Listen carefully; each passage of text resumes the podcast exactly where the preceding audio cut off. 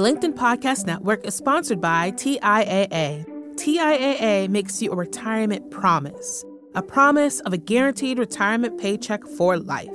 Learn more at TIAA.org backslash promises pay off.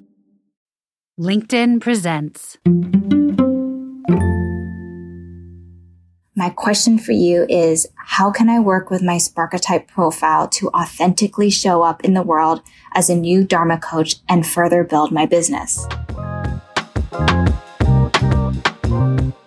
So, what do you do when the thing that seems to come hardest for you is also the thing you feel you need to do in order to succeed at your job? Well, that is the question posted by today's listener, Kaycee. She feels like she needs to center her inner performer to reach larger audiences outside of her community in order to further build credibility and trustworthiness beyond her personal network. But that's also her anti spark type, or what we call the heaviest lift, when it comes to work. And by the way, Kaycee's not alone, as the performer is by far the most common anti spark type in our research of more than 700,000 people now. And on deck with me this week from the Spark Brain Trust to help tease out what really matters and share insights and ideas is the founder of Parachute Executive Coaching, acclaimed executive coach, advisor to senior leaders for more than two decades, and the author of two great books, The Accidental Alpha Woman and The Complete Executive, Karen Wright. Quick note, you'll hear us mention something we call Sparketypes in conversation. Well, what is that? Turns out we all have a unique imprint for work that makes us come alive. This is your Sparketype. When you discover yours, everything, your entire work life, even parts of your personal life and relationships, they begin to make more sense. And until we know ours, well, we're kind of fumbling in the dark. And just like today's listener did, you can discover your Sparketype for free at sparketype.com. You'll find a link in the show notes. Now, on to Kaycee's storing question. I'm Jonathan Fields, and this is Sparked.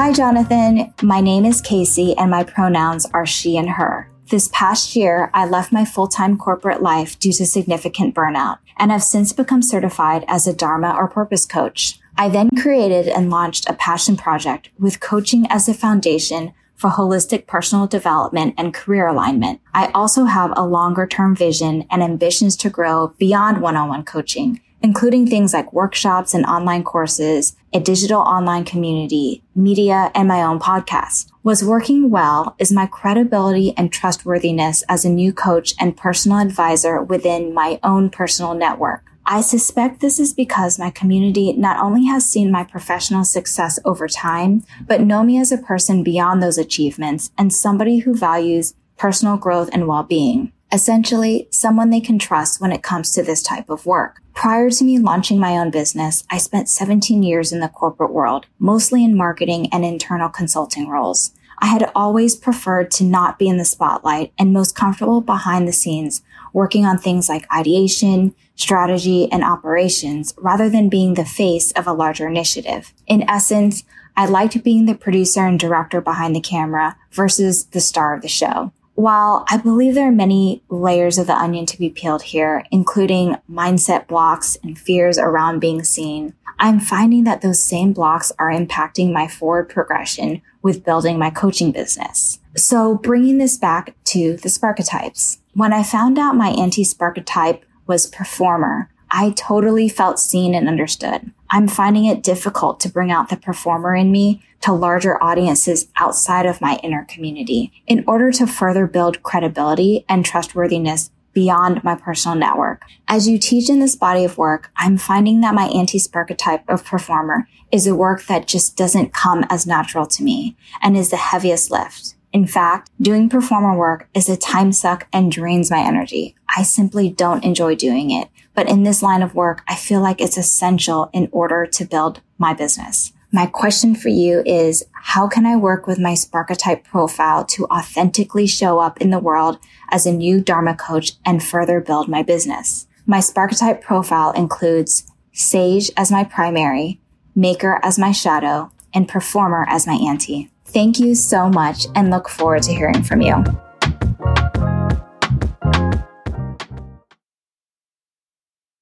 Uh, I love this. So, number of different places that we can go. Um, and there were a couple of different things that she said, a bunch of different things that she said. I think The LinkedIn Podcast Network is sponsored by TIAA.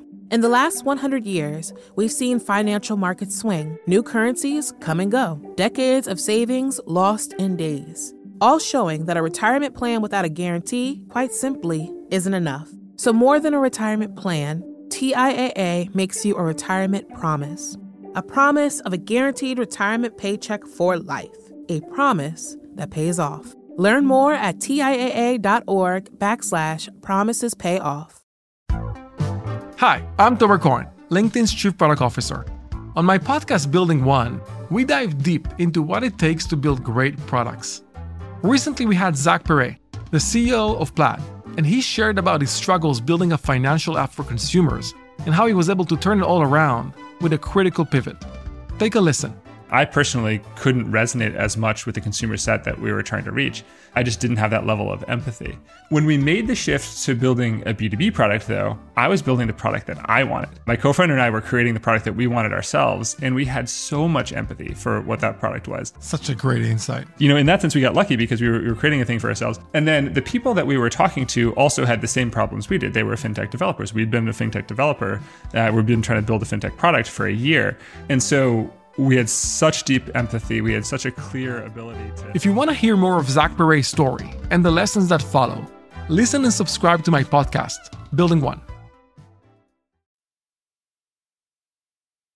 Super interesting. Super interesting. And I think there are parts of her journey that we probably both resonate with in different ways for different reasons. Before we dive into some of the more like granular topics, do you have a macro take or things that just like kind of hit you on, on a larger scheme? She's very relatable in that I've heard this story from most of the coaches I know. So I find that a great coach is less inclined to want to be a performer because they are that behind the scenes person. They are that in service of and in support of. So her profile, I think, and her, or her, at least her, the way she describes the issue is something I've definitely heard before many times. Yeah, I would imagine that. It didn't surprise me at all. And it doesn't surprise me that you would say that. I mean, you're so much more embedded in the coaching world than you have been for long enough to have just seen every aspect of it. So it, I mean, it's really interesting to me also. So building on 17 years, clearly this is somebody who has chops. They have experience. They have skills. They have shown that they're able to accomplish things, to build things, to invest themselves and create competence and confidence in something and succeed at it. Right. So now we're switching to an entirely different, like a new path. And then the question becomes like, how do you, how do you step back into those things in a new path? Before we dive in, maybe let's just talk briefly about her Sparketype profile. So she shared that her primary, meaning the strongest impulse for work that makes you come alive was what we call the sage. And the impulse for the sage is to awaken insight. This is somebody who often spends a lot of time learning, but they're generally learning for the purpose of turning around and sharing what they know in a way that helps other people. It's a service oriented Sparketype, and that's generally how people are fulfilled. The shadow or the kind of runner up, second strongest impulse is the maker, which I found to be really interesting too. The maker impulse is all about making ideas manifest. You know, you love the process of creation. You like to make things happen. And it's a very generative type of feeling. And when anything gets in your way of doing that, it can also make you feel a little bit dejected or a little bit like I, I'm actually, for some reason, I'm not able to do the thing that I feel really compelled to do. And then the anti-Sparketype that she shared was the performer. And the impulse for the performer is to animate and energize experiences, interactions, and moments. And that we know in the research is actually the most represented anti-Sparketype in the data that we see. So that's the basic setup. Sort of like if you just start out with that as an overlay, really for what makes her come alive or what makes Kaycee come alive, what jumps out at you? What jumps out at me is the fact that she said she doesn't like to be in the spotlight. She loves to be the producer and director behind the scenes, and that is maker all the way. You know, people oftentimes take maker really, really literally, where in fact, bringing an idea manifest bringing it into an event to a production of some sort. I mean that is that is maker energy no question. And so it makes perfect sense to me that she can sort of see that as something she loves to do. A lot of times, like the maker impulse can be fiercely involved in creating the container, and that satisfies that impulse. And then others may step in and play more of a performer role or the other roles. So that can definitely be a part of it. It's interesting also the sage impulse, hands down, I think we've probably both seen that very often in the coaching profession, we see the advisor show up a lot as the primary impulse. And that's all about, you know, guiding others through a process of growth. The sage impulse is similar. It's related, but it's different in that it's more about sharing what you know than walking beside someone as they move through a process. And I wonder how that plays into questions that she's asking and what she's looking at building as well and any friction it might cause. Well, one of the things she talked about was how her personal network knows her for expertise and she has a certain reputation in that group. And I think she takes a lot of pride in the things she knows and the things she's able to do and the things that she's known for. So that for me is very aligned with that sage type. Yeah, that makes a lot of sense to me. Okay,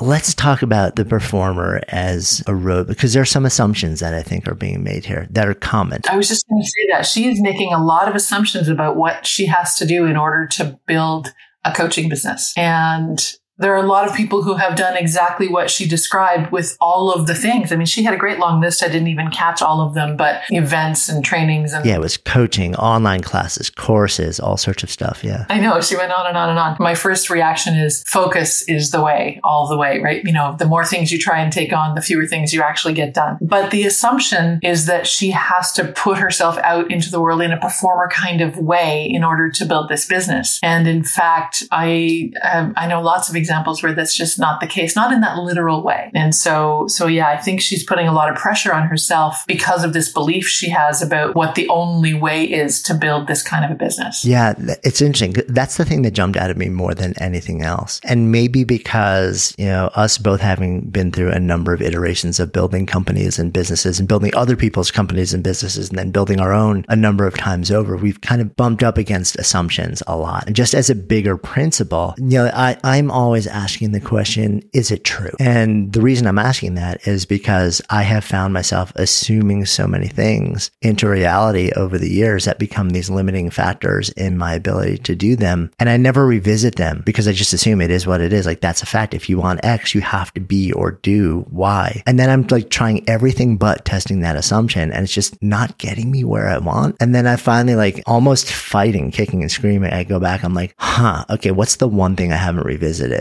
And it's like that basic set of assumptions. I'm like, oh, that might be completely untrue. And maybe that's where I need to start. In coaching, we would ask you, what's the story you're telling yourself? And we do. We tell ourselves stories. And we tell ourselves stories sometimes because it's just what we've seen elsewhere. Sometimes because if we create this story as the truth, then not being able to live into that almost gives us an excuse not to be successful when you get to really get underneath it. But I think in the coaching business is so interesting because it's so individual that there is no one way. And so, you know, more than any other other business I'm aware of, it's possible to build the business aligned with who you are and consistent with what you are good at and what you are comfortable with. And sure, there are things that are unpleasant. I mean, nobody likes to do accounting or not many people anyways. So, you know, there are aspects of running any business that aren't delightful, but the essence of it and the focus of it and where you're putting the lion's share of your energy I think it's entirely possible to line that up more closely with what comes to you naturally. And in fact, I think you build your best business in this space doing exactly that. Yeah. So, so the assumption that I think we're talking about here then in this case is the assumption that you have to in some way play the role of the performer in order to achieve any of the things on that list that Kaycee was talking to us about. And what you're saying here is no, Actually, like you have seen so many different people be wildly fulfilled and successful in this exact space by by not doing that, by actually just really understanding who they are. And then centering that. One of the most successful coaches I know had been practicing for 10 years, making healthy six figure revenues every year. And he didn't have a website. I mean, let's, he wasn't even doing products and, you know, all the things. He didn't even have a website. So he just, he did great work and he got referrals and he uh, opened himself up to opportunities to whatever, do the things that he liked to do. But it, it is entirely possible. So here's what's going through my head with this also. So remember Kaycee shared that she, her primary spark type, her, her strongest impulse is the sage one, right? To awaken and say, often we relate that to teaching. I wonder if there's an anticipatory thing going on here where maybe she realizes that I don't necessarily have to be that person, the quote performer person for the coaching side of things but I see myself really being drawn to the bigger stuff, to the, the teaching side, the, the being the, the presenter side. And, and that in fact would be well aligned with her primary spark type, with the spark type of the sage. And so totally get it. And I wonder if the as- association she's making is as I step forward beyond a one to one practice and I start to stand in, in the role of a presenter, facilitator, teacher, a course leader, like that performer thing does have to be a part of that way of stepping into the world. And she's almost projecting forward into what she wants to build and seeing how it may become an issue in the not too distant future. What's your take on that? Yeah, I do think there's some assumptions there, but I mean, I was hearing the reluctance around performer in a couple of different realms. So I, I, got the feeling that she sees the performer thing as being necessary to build the business, to be the ambassador for it, to be the spokesperson for it. And she's not wrong about that. But I think there are a lot of different ways you can teach and you know doing online writing. You know there are lots of ways you can teach where you don't have to be the physical in-person center of attention. So i would want her to be thinking about what's what is she really trying to accomplish? And if it really is that sharing of what she knows then what are the various modalities she might examine where that's available to her without making it so literally about performing in that big sense. I mean, I, I know some folks who are phenomenal teachers and they do it by writing. Yeah. You know, yeah. and they, they express this incredible sage impulse by, by largely focusing on that because they have no real interest in being on stage. People say, well, how can you have this impulse to be a sage, to awaken insight, to teach? and have no like real strong impulse to be on stage or be in a room and be in front of people. It's like they're they're not necessarily related. They can be, but they're all sorts of different, as you use that word, modes of expression to actually channel this impulse in a way that feels good and actually makes the difference you want to make. Absolutely. Now, the one thing we haven't really talked about explicitly is she said that her 17 years in corporate were in marketing. And that sets her apart from 90%, 95% of the coaches out there. I mean, I came into coaching with a background in marketing and I thank heaven every day that that was my starting point in because I understood what a brand is, how to build a business, how to go find a target audience, how to position a message into that audience's interests and that sort of thing. So as a marketer, she has got a huge advantage over most other people trying to build this kind of business. Yeah, no, I'm glad you circled back to that because that jumped out at me also. It's a really big point of differentiation, both in terms of just her, the knowledge and the experience that she can draw on, and in terms of building her own business. But I would also imagine in, depending on the type of coaching she wants to do and the type of person she wants to work with, it could be a really interesting positioning point. The, in a very past life, when I was a personal trainer for a hot minute, after leaving a, like a large six figure career a, as a, as a lawyer in a big firm in Midtown, my next move out was in this tiny little personal training studio as a personal trainer, working with people. And most of the clients in that studio were very high level society and finance people. And I was terrified because I was brand new to this. I was learning the world of fitness. But what I found really quickly is that because I came out of a world of law, especially it was business oriented law, I could have conversations. I understood the lived experience of so many of my clients. And I could have conversations that very few others could have with them. And that became a huge point of differentiation, both in my ability to serve them, but also in the way that I was able to build the business more effectively. Well, and that was exactly my experience in my early days as a coach when I would get approached by possible clients or by journalists or whoever. I was able to talk about coaching in a clearer way, more uh, sort of customer oriented, benefit oriented than most other people who were beginning to do that work. So you're right. That ability to have that kind of conversation is a huge advantage. But the other thing I wanted to just explore a little bit is uh, and I hear this again from a lot of coaches that they've got to build beyond the one to one. Well, do they really is the question because if you are brilliant as a one to one coach, maybe that's a great place to stay. It's an incredibly flexible way of earning a living. You can make really good money doing it. You know, so, you know, you have to look at your business model and your pricing and so on, but nobody says you have to do anything other than one to one coaching if it isn't really what, what lights you up. Yeah, I'm so glad that you brought that back also because that was on my mind as well. There's this assumption that, you know, like there's the only legitimate way to do it. And I wonder sometimes whether we make this assumption when we come out of a background of like big business because our, our comfort zone is like to exist in something big or to create something big. And it's almost like if you leave something that is that big or that successful behind, it's almost like we're worried about like we're thinking about the social context and the potential for will other people be accepted if I'm quote only a coach, only like have a private practice, or like do I actually want to build something bigger? Not just because I want to build something bigger, but because there's a social context around like what I've left behind in the name of this next thing. So I, I had that same thing when I left the law and I went into the world of fitness. I was terrified because I didn't, I was terrified that everybody would judge me. I'm like, oh, he couldn't hack it. He's leaving all this behind. And it took a while for me to get past that. But I also wonder if there's something else going on, which is that that secondary impulse is the maker and that the desire to actually do not just one thing, but then build this and this and this and this, like is actually sort of like an expression of that impulse. You're absolutely right, and I and I wasn't taking that into account when I talked about the one-on-one because yeah, I can see how that maker impulse would say, "Oh, let's build a training course, let's build a podcast, let's whatever," and whatever she chooses to build, I would want her building something that, that delights her and that satisfies her, not because somebody else said. Because the other thing that goes on in the coaching business at risk of running down a rabbit hole is there's now a whole industry that shames people who aren't making big six figure money.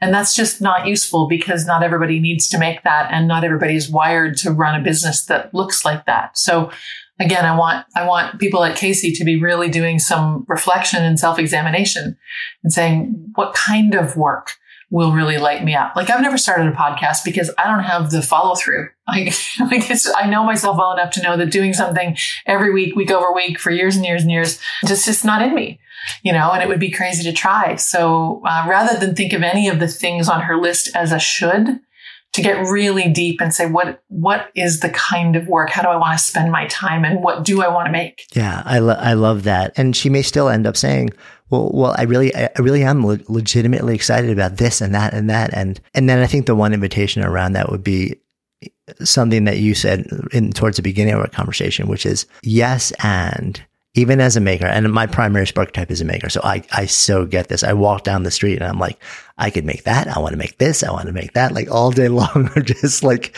new ideas like that are popping into my head about what I want to create. And I have also learned that I am wildly less effective and wildly less happy when I'm simultaneously trying to dig 10 wells all at the same time. You know, I'll get 10 years down the road and I've got 10 half dug wells. So nothing is actually bearing fruit. And just psychologically and emotionally, I'm just, it's not making me feel the way that I hope to feel. So just an invitation for all of our makers out there, as much as we probably all have the impulse to just hit the ground running and say yes to everything. It's not a matter of having to say no, but it really, as much as you can sort of channel the impulse into one or two things at a time and really invest your energy in that way. Get them to a place where they're, you know, like self-sustaining enough where you then actually have the legitimate bandwidth to then say, okay, I feel like I can, I can allocate some energy now to starting to add in this other thing without it either destroying me or destroying the thing that that came before. It's it tends to be a better way to do things. Um, and and um, by the way, I'm raising my hand because I don't always do that myself, and when I don't do it, I also suffer. Um, so I, I I know that pain very well. Well, but the other thing is to be willing to shut things down. If you get them, if you take them to a point and they're not doing what you thought they might, or you're not enjoying it as much as you hoped you would, be willing to shut it down. Yeah, such an important point as well. Any final thoughts as we wrap up here? You know what? I think she's got a great basis in her community and the startings of her business. And I just, I want her to appreciate that and build from there. Mm, love that. Thank you, as always, Karen, for your insights, your wisdom, your thoughts. Thanks, everybody, for listening in. Kaycee, I hope you found value in this. Everybody else, while we tend to talk about one person's situation and their makeup, almost always there's so many ideas that are relevant to so many different people. So I hope you found value in this conversation and we will see you all next time. Hey, so I hope you enjoyed that conversation, learned a little something about your own quest to come alive in work and life, and maybe feel a little bit less alone along this journey to find and do what sparks you. And if you'd love to share your own moment and question with us, we would love to hear from you just go ahead and click on the submissions link in the show notes to get the details on how to do that. And remember, if you're at a moment of exploration, looking to find and do or even create work that makes you come more fully alive, that brings more meaning and purpose and joy into your life, take the time to discover your own personal Sparketype for free at sparketype.com. It'll open your eyes to a deeper understanding of yourself and open the door to possibility like never before. And hey, if you're finding value in these conversations, please just take an extra second right now to follow and rate Sparked in your favorite podcast app. This is so helpful in helping others find the show and growing our community so that we can all come alive in work and life together. Until next time, I'm Jonathan Fields, and this is Sparked.